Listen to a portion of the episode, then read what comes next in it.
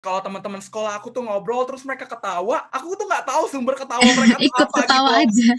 Pintu masuk budaya adalah bahasanya dulu kan. Karena aku berusaha banget nih untuk bisa masuk jurusan bahasanya. Sebenarnya tuh pendidikan tuh bisa didapetin di sini juga gitu. Udah masuk gitu loh, udah masuk, udah nyembur juga gitu ke Unpad. Cuma tiba-tiba waktu aku lagi ada acara di Jakarta itu, oh pas banget pengumuman SIMAK.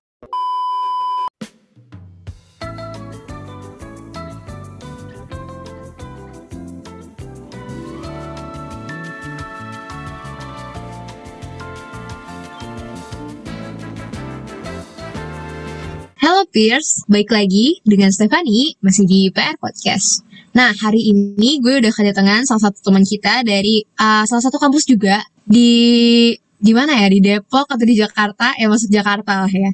Nah, hari ini gue bakal ngobrol-ngobrol nih sedikit banyak tentang pengalaman dia dari sekolah sampai akhirnya bisa masuk nih ke kampus impiannya. Oke, kayaknya langsung gue panggil aja kali ya. Halo Akbar, mungkin bisa perkenalkan diri lo ke para peers? Halo peers, um, salam kenal semuanya. Kenalin gue Muhammad Akbar Putra, biasa dipanggil Akbar. Dan sekarang gue aktif berkuliah semester 4 di jurusan Ilmu Ekonomi, Fakultas Ekonomi dan Bisnis Universitas Indonesia, Depok ya. Oke, masuknya Depok ya. Oke, Bars. Sekarang lo lagi sibuk apa sih? Soalnya kan kalau kampus gue udah masuk nih. Nah, kalau UI gimana nih kesibukannya sekarang? Oh, kebetulan UI uh, satu minggu lagi masuk, jadi pekan depan kita udah masuk nih. Cuma um, lagi masih libur juga, libur ganti semester. Dan um, kesibukannya mungkin aku habis um, ngerjain project aku kemarin karena aku project officer di kompetisi ekonomi atau Compact 23 itu kayak acara lomba uh, tahunan gitu untuk anak-anak SMA di seluruh Indonesia gitu tingkat nasional. Dan kemarin alhamdulillah udah selesai. Uh, sekarang aku lagi um, sibuk ngurus program. Jadi aku program manager di kalau kalian tahu Students Catalyst itu kayak um, an incubation program for students gitu dari seluruh Indonesia juga national batch dan aku lagi sibuk ngurusin jadi program manager di sana. Jadi ya kesibukannya mungkin di sekitar-sekitar sana gitu ya.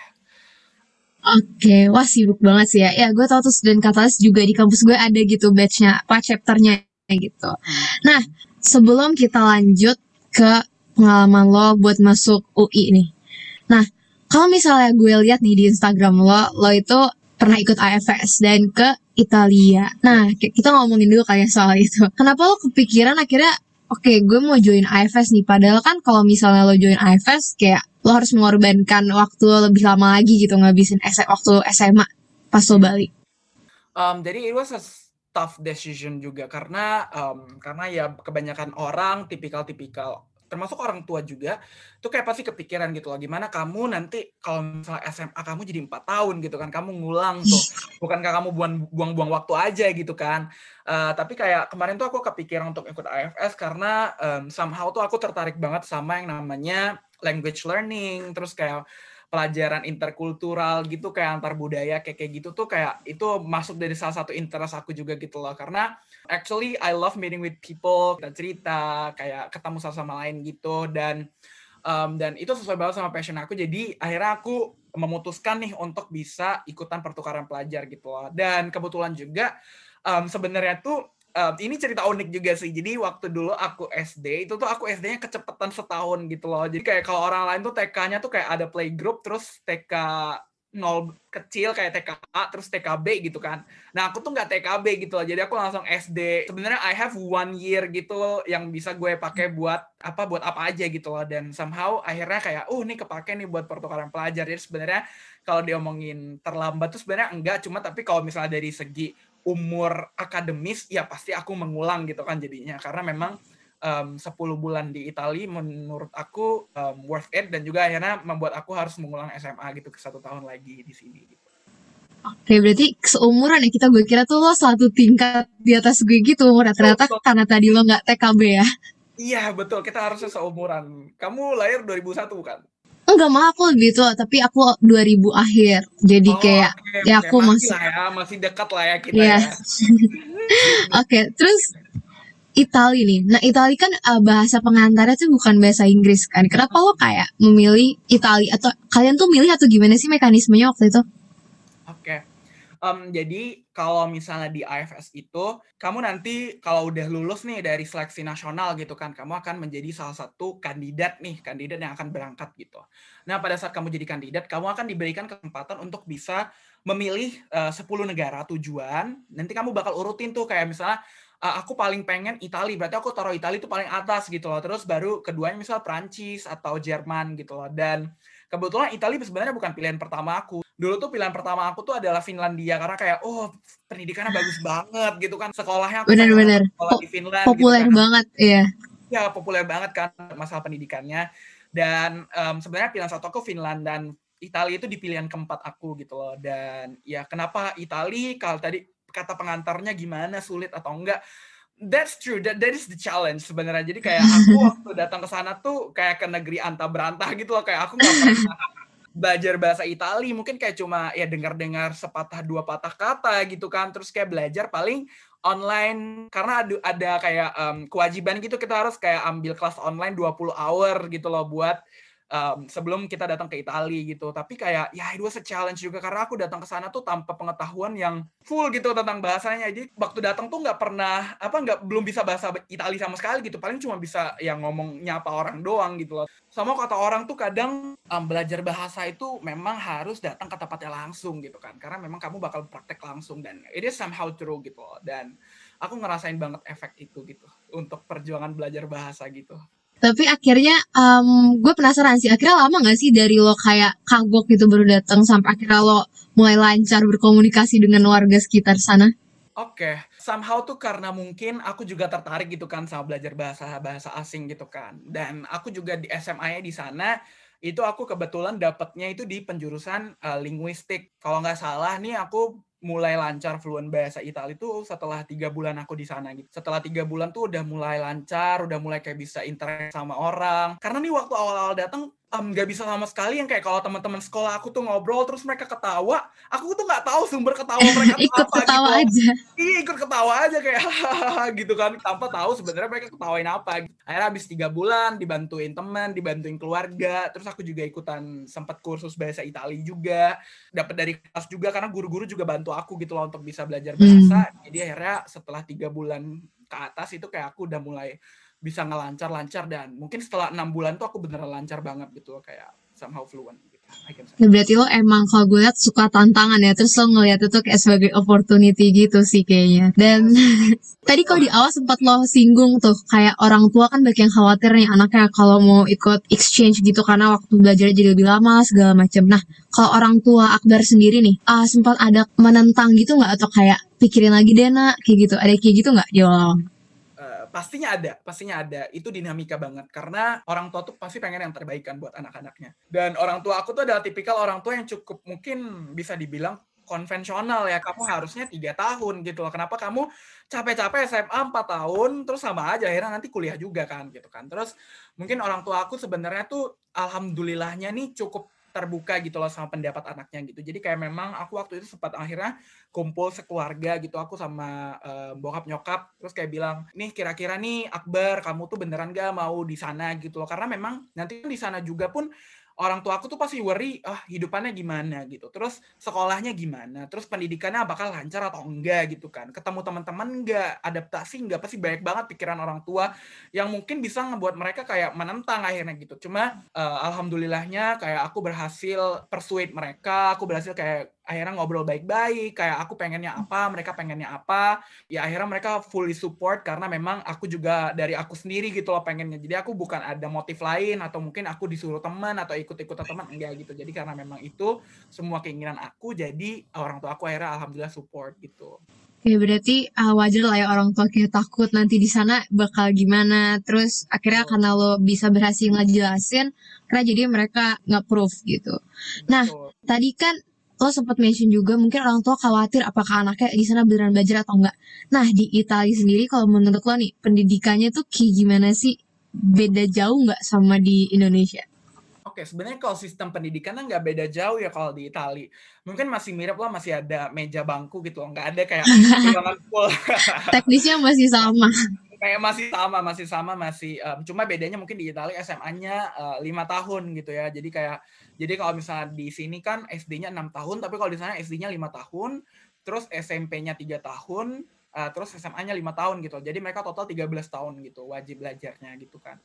Dan di sana tuh mungkin kalau perbedaannya menurut aku mereka lebih akomod lebih terakomodasi gitu loh terkait peminatan-peminatan uh, bagi siswa-siswanya gitu karena memang kalau di sini kan terbatas kalau di SMA itu ya udah kamu bakal ambil um, IPA, IPS atau bahasa gitu kan. Dan kalau misalnya SMK kamu bisa ambil ya mesin, terus tata boga dan sebagainya gitu. Cuma kalau di sana itu kayak bahkan di SMA pun itu banyak banget gitu loh peminatannya. Dulu kalau di SMA aku tuh namanya uh, Liceo Veronese itu namanya kayak um, di sana itu bahkan ada peminatan IPA, ada peminatan bahasa, ada peminatan ekonomi sosial, terus ada peminatan human uh, kayak human humanities gitu kayak fakultas ilmu sosial lah. Terus ada juga bahasa linguistik. Terus nanti di kota yang lain juga mereka ada peminatan lain gitu loh kayak misalnya tekstil, busana, terus juga ada yang beneran teknik gitu loh. Jadi memang banyak banget tuh yang hmm. Lebih akomodatif gitu loh terhadap terhadap peminatan-peminatan yang bisa diambil sama siswa-siswanya gitu. Dan mungkin sama aja sih menurut aku nggak beda-beda jauh amat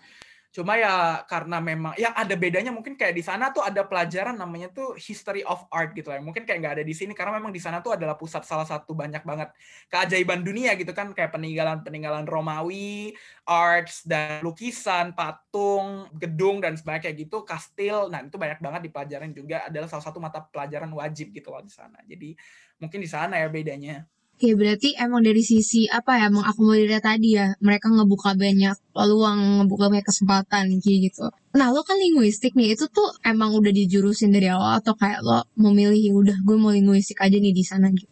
Iya, um, jadi aku tuh sebenarnya SMA-nya kan MIPA gitu ya. Terus kayak pas datang ke sana tuh emang ditawarin gitu kamu mau masuk IPA atau kamu mau pindah ke bahasa atau kamu mau pindah ke ke ekonomi atau kamu mau pindah ke arts juga karena ada jurusan arts juga artistiko namanya dan akhirnya aku milih uh, di sini kan aku mau belajar bahasa terus aku mau belajar budaya gitu kan otomatis budaya itu pintu masuk budaya adalah bahasanya dulu kan. Karena aku berusaha banget nih untuk bisa masuk uh, jurusan bahasanya gitu. Terus aku nanya nih ke pusatnya gitu kan, kayak kira-kira aku bisa nggak nih masuk jurusan bahasa dan boleh nggak? Terus kayak dibilang, oh boleh banget gitu kalau kamu memang mau. Dan akhirnya um, aku pilih jurusan bahasa gitu karena memang ya akhirnya enak gitu belajar bahasa juga kan bahasa Itali, bahasa Prancis, Jerman dan Inggris gitu kayak memang bahasa-bahasa fokusnya adalah studi linguistik gitu.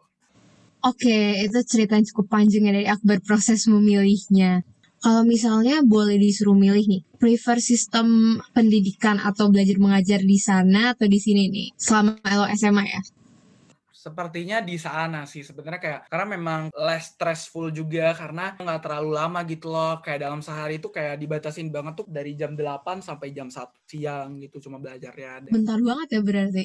Bentar banget gitu loh dan lebih interaktif aja gitu loh karena memang sama aja gitu kan kayak kurikulum 2013 hampir sama gitu karena dari murid dulu ngomong baru mungkin guru menjelaskan gitu. Cuma ya di sana tuh lebih aktif aja gitu loh karena lebih banyak lagi gitu kayak uh, pembelajaran-pembelajaran yang interaktif gitu loh. Jadi siswanya yang lebih aktif gitu. Terus kayak siswanya memang juga diekspektasikan untuk sering menjawab dan sering diskusi satu sama lain gitu loh dan itu memang diakomodasi banget kalau di sana gitu sih. Mungkin itu sih kayak yang mungkin lebih preferable dan yang lainnya sama ya kayak hampir sama aja gitu pendidikannya. Gak jauh-jauh amat. Oke, nah terus begitu lo balik nih, balik selesai dari Itali, lo balik lagi ke sekolah lo ya, sekolah yang awal, sempat kaget gitu nggak kayak, aduh adaptasi lagi nih, sempat kayak gitu gak? Sempat. Jadi itu emang dulu tuh aku sempat sebelum apa sebelum ikut pertukaran tuh ada sempat dijelasin yang namanya roller coaster gitu loh. Jadi emang di setiap program itu ada yang namanya roller coaster. Jadi kayak mungkin pada saat kamu berangkat kamu akan roller coaster naik. Kamu akan beneran antusias. Kamu beneran pengen ikut. Kamu beneran excited gitu kan. Terus tiba-tiba pas nyampe di sana ketemu orang baru terus kamu ngedown gitu mau adaptasi sulit terus nanti udah mau adaptasi sulit terus kayak ke akhir tahun yang biasa di ama dihabisin sama keluarga terus nanti dihabisin sama orang lain gitu. Terus naik terus turun lagi gitu. Eh ini roller coaster gitu lah dan somehow um, aku juga udah cukup inform gitu kalau misalnya pas pada saat aku balik nanti ada yang disebut dengan reorientasi gitu loh. Jadi pada saat aku balik akan ada uh, pengembalian kembali gitu loh. Dari mulai ritme, dari mulai cara belajar, dari mulai cara hidup gitu kan, cara berinteraksi dan sebagainya gitu. Juga itu bisa aku sebut sebagai tantangan juga gitu loh. Karena tentunya aku balik ke SMA itu bukan sama orang yang sama lagi gitu loh. Karena aku sekelasnya sama adik-adik kelas aku kan. Aku belum kenal, ya aku harus kenalan lagi dari awal sama kayak aku ikutan program lagi. Uh, iya. sama aja gitu loh, cuma bedanya ini di Indo doang gitu loh, karena aku masuknya hmm. juga ke kelas yang baru kan, dan itu tuh ada sebuah tantangan juga gitu loh. Tapi aku beneran memang terbuka gitu loh, dan aku selalu percaya sama yang namanya um, critical approach. Um, first approach itu penting banget gitu loh. Jadi sekarang ini kita adalah pendatang gitu kan, kita tempatkan kita sebagai pendatang, dan pada saat sebenarnya kita nggak approach mereka duluan, yang akan merasa asing itu adalah kita sendiri gitu loh. Jadi yang memang kita harus lakukan adalah approach mereka duluan gitu loh. Mungkin emang capek di awal, cuma mungkin pada saat mereka udah mulai ketemu kenyamanan sama kita, udah mulai enak ngobrol, udah mulai enak sharing, jadi dapat banget nanti feel yang sebagai seorang teman, salah satu juga anggota kelas gitu loh. Jadi kayak memang dibutuhkan yang namanya um, ya approach gitulah biar bisa lebih dekat lagi gitu dan somehow aku juga akhirnya bisa readaptasi lagi terus ketemu teman-teman yang baru juga akhirnya mereka welcome gitu loh dan um, it was one of the best year juga gitu. Uh, di akhir SMA juga karena perjuangan-perjuangannya ya. Iya perjuangan-perjuangannya uh, harus belajar lagi. Apalagi lo tadi dari linguistik belajar IPA lagi kan belajar, setelah vakum setahun. Betul. Terus, uh, nah kan lo udah, maksudnya lo udah sempat nyicipin nih ke luar negeri. Nah lo ada keinginan gak sih sebenarnya kayak ah kuliah gue pengen lanjut keluar aja lah karena di luar lebih enak. Tapi kan akhirnya lo memilih Indonesia gitu. Tapi apa kalau sempat ada pikiran kayak gitu? Sempat, sempat. Jadi dulu aku waktu balik itu aku bahkan sempat kayak menimbang apakah aku harus lanjut luar negeri aja gitu loh. Dan aku juga sempat udah mulai cari-cari nih admission di universitas di Italia juga, terus universitas di Prancis juga, terus ada beberapa yang di Australia, ada yang di Jepang juga gitu loh. I'm trying to search for um, beasiswa juga gitu loh, karena memang um, aku pengen banget keluar lagi gitu kan, karena sekali udah ngerasa di luar, ngerasa ketemu banyak orang dari different background juga, kayak oh pengen banget nih ngulang lagi gitu kan. Uh, tapi ya akhirnya aku mikir-mikir kayak um, sebenarnya tuh uh, pendidikan tuh juga bisa dititi di sini gitu loh, bisa didapetin di sini juga gitu kan. Dan Uh, dan juga kayak Universitas Indonesia tuh nggak kalah saing juga gitu loh dengan universitas-universitas yang di luar negeri gitu kan. Jadi kayak akhirnya aku mikir ya udah sih nggak apa-apa sebenarnya tantangannya tuh sama aja karena memang akhirnya aku juga harus rantau juga kan kalau aku kuliahnya di Jawa. Jadi mungkin kalau pertimbangannya akhirnya aku mikir ya udah aku masuk top Universitas Indo terus aku bisa mungkin lanjut gitu loh kayak misalnya aku ambil extension satu semester atau dua semester di luar iya. negeri gitu loh sama masa perkuliahan aku di Indonesia untuk transfer SKS misalnya. Semoga terkabul ya bisa exchange juga selama di UI. Nah, yeah. uh, kalau boleh tahu nih Bar, Akbar masuk UI itu lewat jalur apa nih? Gak mungkin SNMPTN kan nih kalau misalnya anak apa iya, anak AFS gitu. Iya nih, oke. Okay. Aku masuk UI itu adalah salah satu opsi terakhir karena aku masuknya lewat jalur mandiri. Aku masuknya lewat hmm seleksi mandiri uh, seleksi masuk UI gitulah yang jalur mandirinya yang reguler. Itu uh, tesnya adalah yang terakhir yang tersulit dan pengumuman yang paling lama. Sempat kamu nyinggung SNM juga. Kebetulan aku sebenarnya dapat kuota SNM gitu tapi aku juga nggak terlalu berharap karena pertama ya kalau orang SMA yang 4 tahun tuh pasti dipandang sebelah mata ya. I don't know. Cuma um, kadang tuh ada yang ngerasa kayak oh 4 tahun berarti kamu nggak kelas gitu kan.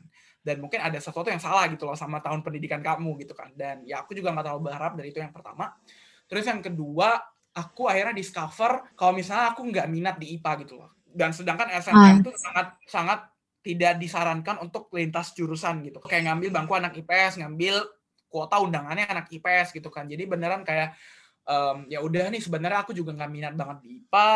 Mungkin aku juga sulit untuk bisa masuk ke SNM. Jadi kayak ya udah aku apply aja cuma dengan harapan yang nggak terlalu tinggi gitu. Oke, okay.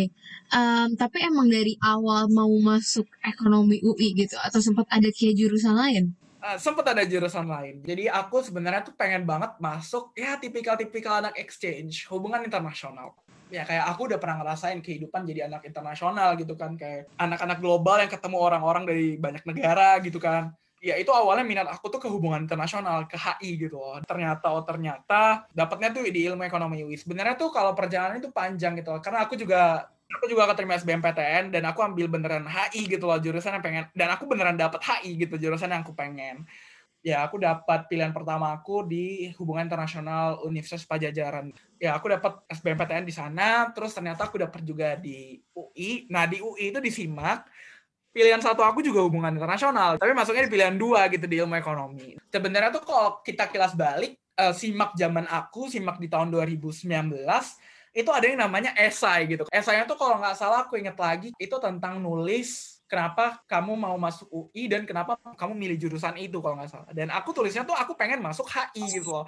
Cuma le lewat simaknya keterimanya di ilmu ekonomi gitu. Pilihan dua aku yang mana nggak sesuai sama apa yang aku tulis di esai aku gitu. Ya udah maybe it is God's work. Aku juga sebenarnya tuh tetap aku aku minat banget sama ekonomi dan politik gitu. Jadi kayak it, it was never a regret. Benar-benar toh dengan ilmu ekonomi lo tetap bisa go internasional gitu ya nantinya.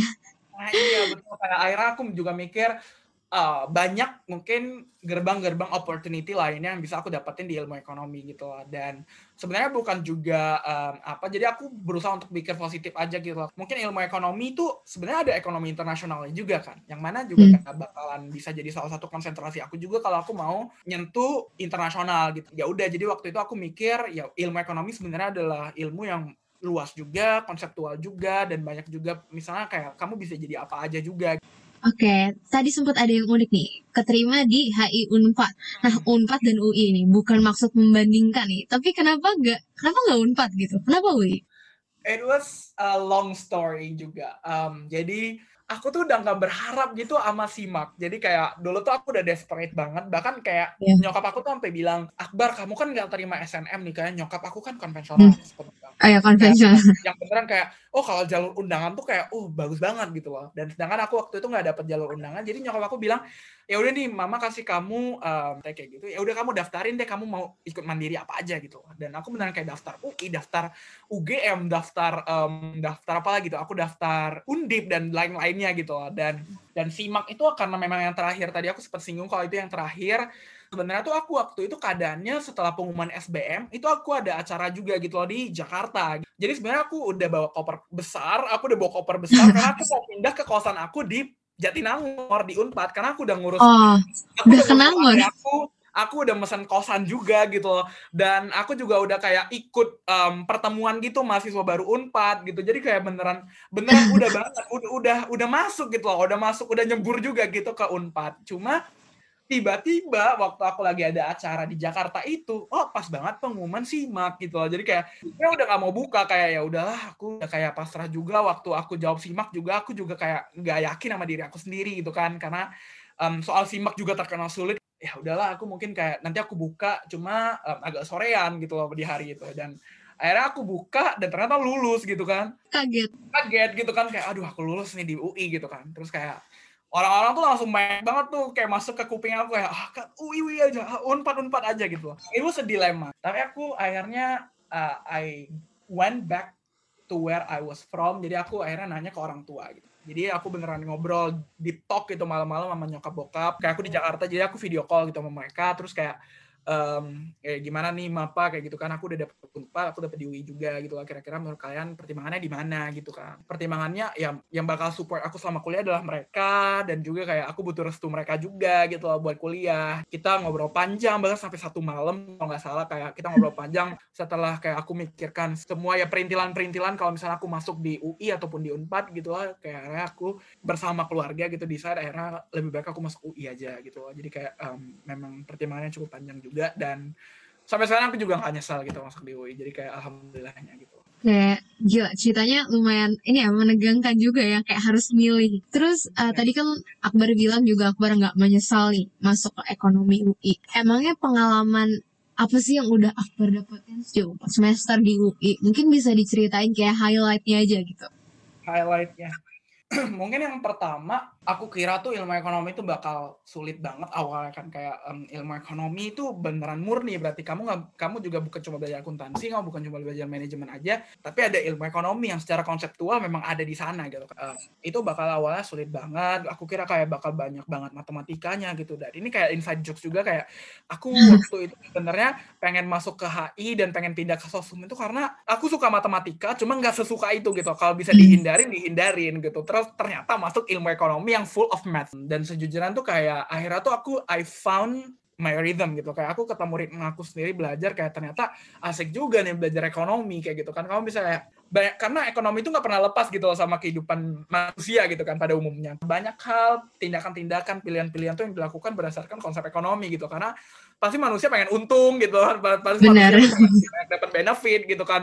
Jadi kayak um, dan itu konsepnya itu connect banget gitu sama kehidupan nyata gitu kan. Dan akhirnya kayak uh, aku nyaman gitu di um, mata kuliah mata kuliah yang ada di IE gitu di ilmu ekonomi. Dan untuk highlight mungkin kayak aku nggak pernah nyangka aku bakal kuliah dibayarin. Itu yang pertama Iya, karena memang aku juga penerima beasiswa dari Tanoto Foundation kan, nah, beasiswa teladan di cohort 2020. Um, itu adalah program kepemimpinan juga dan dapat beasiswa juga. Jadi aku kebetulan kuliahnya dibayarin nih dari awal dari semester 2 waktu aku keterima jadi Tanoto, Tanoto Scholars terus sampai nanti di akhir gitu sampai aku akhirnya tamat di semester 8 gitu dibayarin full gitu kan dan aku nggak pernah nyangka gitu aku bakal dibayarin hmm. sama kuliah dan it was one of the highlight gitu karena aku ketemu juga banyak teman dari dari banyak fakultas juga bahkan dari banyak universitas waktu pelatihan kepemimpinan terus aku dapat banyak banget ilmu gitu dari orang-orang dari ahlinya juga selama di sana.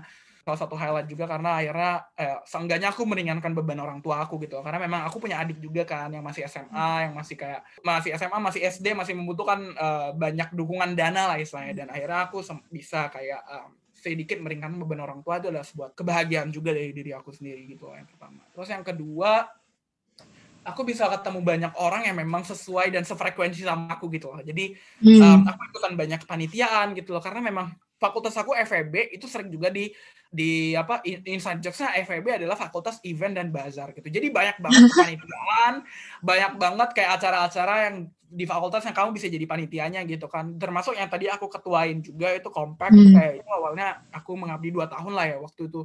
Tahun pertama sebagai staff terus tahun kedua sebagai ketua. It was one of the highlight karena aku ketemu orang-orang uh, dari banyak daerah dari kayak akhirnya kumpul jadi satu pengen buat jadi keluarga gitu. Karena memang compact tuh juga ada ohananya gitu ada keluarganya juga yeah. gitu kan.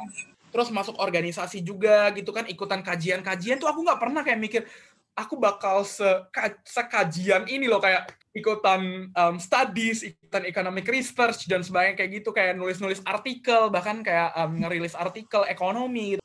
ada kesempatan itu dan akhirnya aku bisa pakai kesempatan itu dengan baik gitu loh kayak dapat karena itu membuka banyak banget kesempatan gitu loh kayak dari masuk kuliah juga di UI gitu kan. Dan termasuk di students catalyst itu aku dapetnya dari networking yang ada di UI gitu loh. Jadi kayak um, somehow the network, the people itu loh kayak gue dapetnya itu banyak banget dari aku masuk di universitas di Universitas Indonesia gitu maksudnya.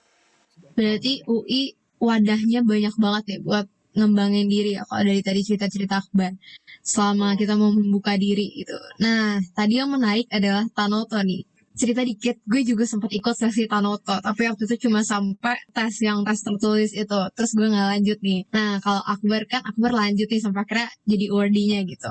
Kenapa akhirnya lo tertarik gitu daftar ini? Kan mengingat mahasiswa di UI itu banyak banget gitu, dan saingannya juga banyak. Jadi emang waktu itu tuh dari awal masuk tuh emang pengen dapat target tuh salah satu bucket list aku adalah dapat beasiswa gitu aku ingat banget waktu aku masuk UI itu kayak ada orientasi kegiatan kampus namanya OKK. Jadi kayak OKK tuh kita sempat tulis kayak wish list kita gitu lah. Kita mau ngapain hmm. aja gitu kan. Dan salah satunya salah satu yang aku tulis adalah dapat beasiswa gitu loh.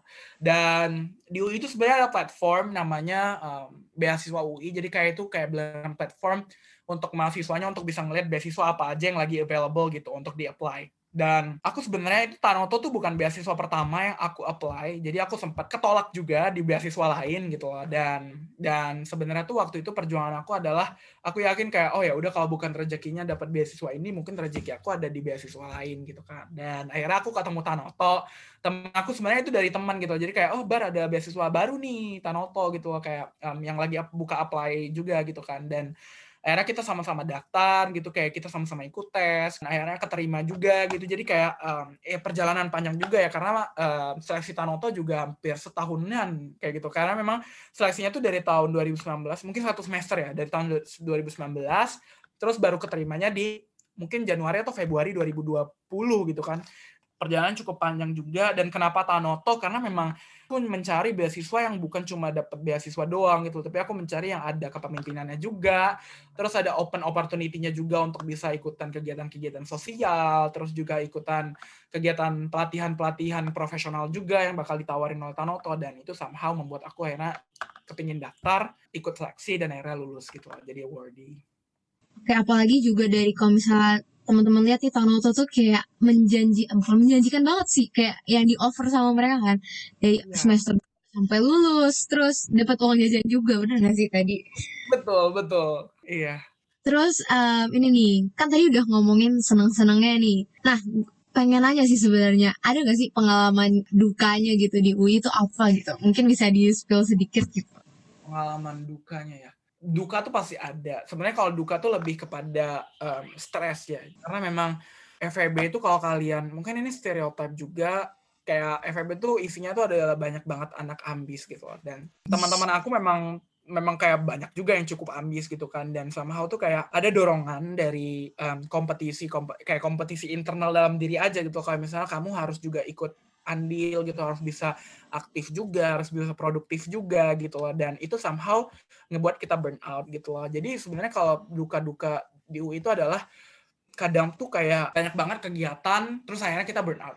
Terus kayak ngerasain kayak capek banget gitu kan pengen banget kayak seenggaknya um, skip lah sehari dua hari gitu loh pengen istirahat aja gitu time for myself me time terus kayak mungkin dukanya adalah dari situ gitu. Tapi dari itu aku belajar kayak oh sebenarnya time management penting banget. Priority management juga penting banget gitu loh. Jadi kayak dari duka yang sebenarnya nggak bisa punya waktu untuk diri sendiri terus kayak terlalu stres juga itu kayak membawa aku untuk bisa kayak lebih sadar oh jadwal aku harus lebih diatur nih. Prioritas aku harus lebih diatur nih. Terus akhirnya aku juga belajar salah satu ilmu yang paling penting do not be afraid to say no gitu loh. Karena dulu aku orangnya tuh nggak enakan banget gitu loh.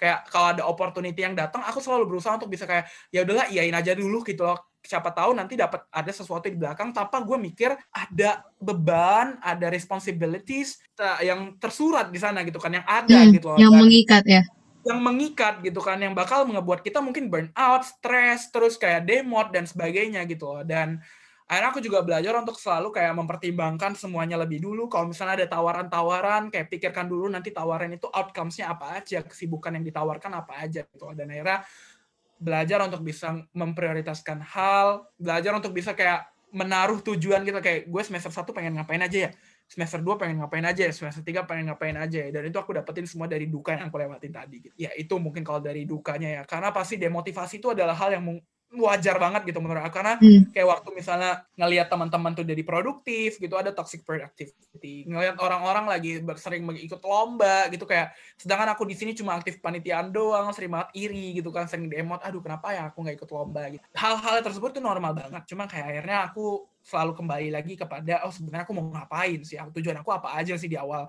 yang aku mau raih di semester ini apa aja gitu loh dan akhirnya setelah mengurutkan balik lagi ke wish list, bucket list, priority list akhirnya aku memperjuangkan apa yang memang harus aku perjuangkan gitu loh. Bener, relate banget sih sama yang tadi kan kayak tuntutan berkompetisi, tapi sebenarnya internal dari dalam diri, kadang tuh kita nggak berani kan bilang enggak. Misalnya di close rekrut panitia nih itu jadi kayak diiyain aja semuanya. Terlihat produktif, padahal sebenarnya Iya, responsibility kita tuh udah banyak, bener kan? Bener banget bener banget.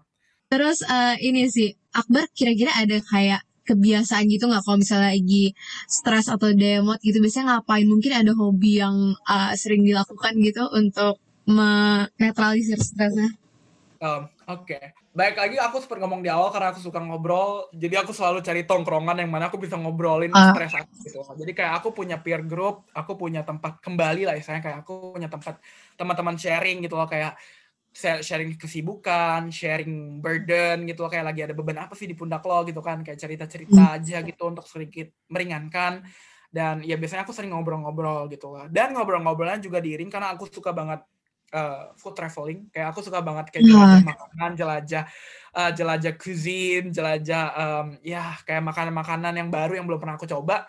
Kayaknya aku ngajak mereka nongkrong untuk nyobain makanan gitu loh. Jadi kayak memang men- mengkombinasikan dua hal itu ya, dua hal yang suka ngobrol dan makan gitu. Jadi kayak um, beneran um, escape aku adalah itu gitu loh. Jadi kalau waktu aku stres, aku berusaha untuk bisa um, menyalurkan gitu stres aku ke orang gitu. Bukan berarti untuk uh, nggak buat orang lain itu ikut stres cuma seenggaknya dengan aku cerita itu kayak akhirnya mereka bisa kayak relate juga kayak aku sebenarnya nggak butuh orang untuk bisa ngasih aku solusi gitu loh cuma kayak hmm. aku cuma butuh didengar aja gitu loh kayak bener, aku pengen bener. ngeluarin um, ya kayak pengen ngeluarin aja gitu unuk-unuk aku lagi capek apa gitu kan dan akhirnya capek itu juga terbayarkan pada saat ngobrol ketawa ketiwi dan makan. Jadi kayak dan dan ada makanan juga gitu yang enak yang mungkin kayak ah, sekedar melupakan sejenak um, kesibukan-kesibukan dan ya biasanya escape aku kayak gitu sih. Dan mungkin terakhir yang paling ampuh misalnya itu juga nggak mempan um, aku orangnya deket sama nyokap jadi aku deket banget sama nyokap aku. Jadi kayak kalau lagi suntuk banget lagi stres banget bisa aku telepon nyokap aku gitu. Kayak beneran kayak sebebas itu kayak akhirnya aku ngobrol-ngobrol deep talk nangis-nangis bareng kayak kayak gitulah kayak um, seenggaknya mengeluarkan emosi gitu loh karena memang Bener -bener. emosi adalah hal yang normal yang lumrah dan itu harus disalurkan dengan baik gitu loh karena emosi itu bukan untuk dihilangkan, tapi untuk di manajemen dengan baik gitu. Jadi kayak um, caranya manajemen tiap orang beda-beda gitu. Tapi cara aku adalah ngobrol dan deep talk mungkin ya. Oke, okay. itu trik ala Akbar gitu lah ya. Nah, uh, udah panjang nih ngobrol soal Akbar dari awal SMA terus masuk ke kampus. Nah, um, dalam waktu dekat ini nih atau mungkin dalam waktu beberapa waktu ke depan, kira-kira Akbar sendiri ada target atau keinginan gak sih yang pengen dicapai gitu? Um, target atau keinginan ya. Oh, jadi hmm. sebenarnya di semester 4 ini karena memang semester sebelumnya tuh aku udah aktif ikut banyak kepanitiaan dan juga kayak um, ikut organisasi. Dan mungkin di semester ini aku udah mulai pindahin prioritas aku ke lebih professional world gitu. Jadi kayak aku cari internship, cari magang, dari seenggaknya pengalaman-pengalaman baru, pengalaman-pengalaman corporate yang belum aku pernah dapetin gitu loh. Dan ya aku pengen banget bisa intern di ya apply gitu loh. Karena internship juga salah satu cara untuk ngembangin kemampuan kita kan. Um, interest aku di marketing, di communication, itu jadi aku pengen salurin interest aku di sana dengan ikut internship gitu. Jadi aku lagi cari uh, banyak internship gitu yang kayak bukan banyak sih cari internship uh, cari satu dari banyak internship gitu loh, yang bisa aku ikutin gitu kan. Terus yang pertama, yang kedua mungkin ini yang selama ini aku pendem kayak aku pengen banget ikut lomba cuma selama ini tapi aku ikutnya panitiaan terus kan kayak aku ikut panit ikut organisasi jadi nggak sempat ikut lomba gitu. Mungkin di semester ini aku pengen cari partner dan mentor buat bisa aku ikutan lomba gitu karena memang aku pengen banget nyoba lomba-lomba yang belum pernah aku coba sebelumnya gitu kayak business case atau business challenge dan sebagainya kayak gitu yang sesuai sama jurusan dan interest aku gitu loh. Jadi mungkin target itu ke depannya itu. Dan yang terakhir mungkin targetnya adalah karena aku sempat exchange, aku sempat bilang juga aku pengen exchange lagi. Dan target aku juga salah satunya adalah mencari um, opportunity untuk bisa ikut exchange gitu keluar. Amidst this pandemic kayak ada COVID-19 dan ini, cuma kayak aku pengen banget untuk bisa seenggaknya tuh dapat kesempatan untuk satu semester aja gitu transfer di universitas di luar gitu seenggaknya kayak seenggaknya bisa membuka mata aku kayak um, pembelajaran pembelajaran luar negeri terutama di universitas tentunya beda kan dengan di SMA gitu kan Jadi kayak aku pengen seenggaknya membuka cakrawala berpikir aku aja gitu loh kayak gimana nih belajar ekonomi di luar negeri gitu. Kayak gitu sih sebenarnya tiga hal itu yang pengen aku raih dan semoga aja ya dengan izin Tuhan uh, bisa tercapai gitu amin. Amin. Uh, mungkin teman-teman UI atau kampus lain atau anak-anak jurusan lo mungkin lagi mendengarkan ini, mungkin bisa dikasih tips atau motivasi dikit kali ya Bar buat semester yang baru ini nih uh, mungkin juga tipsnya buat anak-anak yang lagi berjuang ya kayak berjuang masuk UI iya benar banget untuk masuk juga uh, um, jadi kayak pertama kalau mulai dari untuk anak-anak yang sedang berjuang ingat selalu kayak waktu kamu demo waktu kamu kayak um, udah mulai kehilangan motivasi udah mulai capek udah mulai burn out ingat kalau misalnya um, tujuan kamu tuh bukan di sana gitu. Mungkin kita lagi capek gitu loh. Mungkin kita lagi beneran uh, capek, tapi itu bukanlah akhir finish kita gitu loh. Karena memang nggak um, apa-apa rehat sejenak, nggak apa-apa untuk bisa uh, tenang sejenak, menenangkan diri, tapi kayak ingat selalu garis finish kita adalah pada saat ngelihat pengumuman kita warna hijau gitu. Dan um, dan itu harus selalu ditanamin juga kalau misalnya hargain juga diri kamu gitu loh. Jadi kayak uh, jangan sampai yang sedang kamu perjuangkan itu adalah mimpi orang lain gitu sih. Jadi kayak hmm. karena aku banyak banget tuh ketemu teman-teman aku yang ngerasa aduh aku salah jurusan, aduh aku kayak nggak ngerasa diri aku sendiri di sini. Jadi kayak aku selalu ngingetin ke teman-teman aku, adik-adik kelas aku misalnya diajak sharing dan sebagainya kayak jangan pernah memperjuangkan mimpi titipan gitu loh. Jangan pernah memperjuangkan hmm. mimpi yang bukan mimpinya kamu gitu loh. Uh, jadi kayak um, perjuangkanlah mimpi yang memang sebenarnya kamu inginkan karena biasanya kalau memang itu mimpi kamu dan kamu beneran tercapai, kamu akan ngerasa kebangga diri kamu sendiri dan kamu bakal self appreciate yang mana bisa ke self happiness gitu loh. Jadi kayak um, jadi kebahagiaan tuh muncul pada saat kamu decide yang sebenarnya memang kamu inginkan. Jadi mulai dari sana guys. Setelah kamu desain yang kamu inginkan, baru tuh kamu berjuang untuk hal itu gitu. Mungkin boleh capek, boleh gundah, boleh um, rehat, cuma nggak apa-apa tapi setelah kita rehat sejenak, mari berjuang lagi. Perjuangan itu bakal sulit karena aku juga sebagai anak yang pindah dari IPA ke IPS itu sulit banget gitu loh karena memang hmm. kayak uh, aku cuma belajar ekonomi, sosiologi nggak pernah, geografi nggak pernah, sejarah tuh mungkin sejarah Indonesia aja gitu kan. Yeah. Dan kayak waktu belajar itu mungkin kayak pasti ada gitu loh keluh kesah kita dan itu normal banget gitu loh. Tapi jangan pernah khawatir kalau misalnya um, itu nggak bakal terbayarkan. Itu bakal terbayarkan, guys. Pada waktunya nanti. Pada saat ngelihat pengumumannya warna hijau gitu loh. Ingatlah selalu, imagine you are in there, dapat pengumuman warna hijau gitu loh. Seberapa bangga kamu dan ya di sanalah kamu bakal dapat motivasi dan semangat untuk berjuang. Dan untuk teman-teman yang dengerin ini juga, yang lagi berjuang untuk semester lagi di um, uh, untuk bisa ngumpulin semangat lagi nih memulai semester yang baru selalu ingat teman-teman di setiap semester tuh pasti ada warna tersendiri gitu mungkin semester satu warnanya adalah tentang adaptasi semester dua warnanya tentang keaktifan organisasi semester tiga warnanya tentang akademis dan sebagainya Nah, saatnya menentukan warna di semester kamu gitu loh. Jadi kamu semester ini mau ngapain sih? Warna apa yang pengen kamu berikan nih di semester ini? Nah, dari situ aja mulainya teman-teman. Jadi kayak um, kalau kamu pengen nyari intern, kalau kamu pengen nyari tempat incubation program, kamu pengen nyari gimana cara ikut pelatihan banyak, kamu pengen ikutan lomba, nah tentuinlah dari awal semester ini gitu loh. Karena memang di awal itulah biasanya penentu gitu loh. Karena ibaratkan kamu nih mau buka pintu, kamu tuh harus nyari itu kuncinya yang cocok tuh yang mana, kunci sebenarnya untuk pintu itu gitu loh. Jadi jangan sampai salah pilih kunci gitu loh. Kalau kamu pengen semesternya ini, cuma langkah awal kamu adalah yang lain gitu loh. Jadi kayak mungkin untuk teman-teman di sini yang sedang berjuang juga untuk semester baru,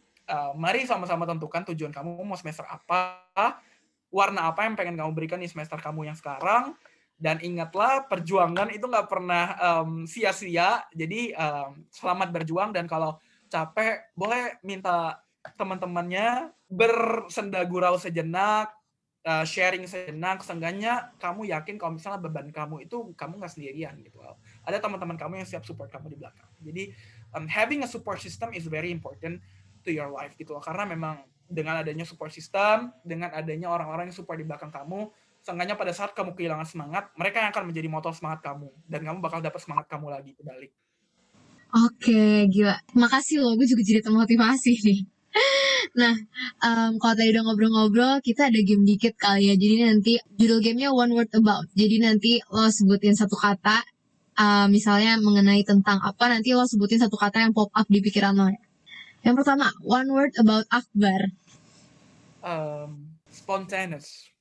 Oke. Okay. Oke, okay, Akbar orangnya spontan. Terus yang kedua, one word about UI.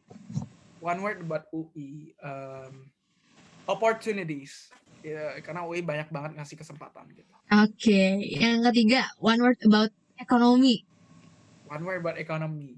Uh, exciting karena ekonomi itu beneran kayak kalau dipelajarin pasti bikin excitement kita tinggi lagi. Oke, okay. yang keempat, one word about pengalaman exchange kamu ke Italia. Um, unforgettable, karena aku nggak pernah sampai sekarang tuh kayak um, aku mimpi pun kadang masih di bahasa Italia gitu. jadi kayak um, jadi ini is a funny story, cuma kayak um, saking aku bisa dapat pengalaman bahagia banget sama exchange kayak mm-hmm. sering banget aku mimpi aku masih di sekolah aku di sana ngomong bahasa Itali di mimpi aku terus kadang juga um, kalau aku menjem mata aja ngebayangin aku lagi di mana di tempat yang pernah aku kunjungin itu masih livable banget gitu loh kayak it is very kayak live gitu loh kayak beneran kayak hidup gitu memori-memori itu jadi kayak unforgettable is the right word gitu untuk itu Oke, tapi kalau misal boleh diganti nih one word about exchange ke Italia, tapi dalam bahasa Italia nih apa coba? Um, sama, tapi bahasa Italia yeah, unforgettable adalah indim indimenticabile. Jadi kayak uh, unforgettable. Dimenticabile adalah forgettable, in tidak, jadi tidak terlupakan. Okay. Yang terakhir, one word about our conversation malam ini. Uh, one word about our conversation is um, interesting karena uh, banyak hal yang kita selama uh, selama beberapa menit bahkan beberapa jam ya mungkin um, kita satu jam lebih kita sharing it is very interesting karena um, pengalaman hidup itu kayak um, sangat livable dan kadang tuh nggak terduga gitu loh banyak banget cerita-cerita sisipan yang sebenarnya orang nggak tahu yang bisa kalau itu bisa ketahuan gitu loh. Selama ini orang yang misalnya kira, oh perjuangan masuk UI ya cuma belajar doang, itu doang, apa doang. Sebenarnya itu nggak ada doangnya gitu. Karena memang ada cerita-cerita sisipan, cerita-cerita yang mungkin juga cukup penting, tapi nggak tersalurkan gitu. Karena nggak pernah ditanya. Dan akhirnya interesting banget. Ini ditanyain gitu loh. Jadi kayak um, beneran uh, salah satu percakapan yang interesting banget buat aku. Oke, okay. jadi itu Pierce ngobrol-ngobrol bareng Akbar. Thank you buat Akbar di tengah kesibukannya dan persiapan semester 4 mau diundang buat ngobrol. Senang banget bisa cerita-cerita hari ini. Nanti kawan-kawan cerita-cerita lagi next time. Buat Pierce yang lagi mendengarkan, jangan lupa buat dengerin episode-episode yang udah tayang sebelumnya. Akhir kata, Stephanie pamit dulu.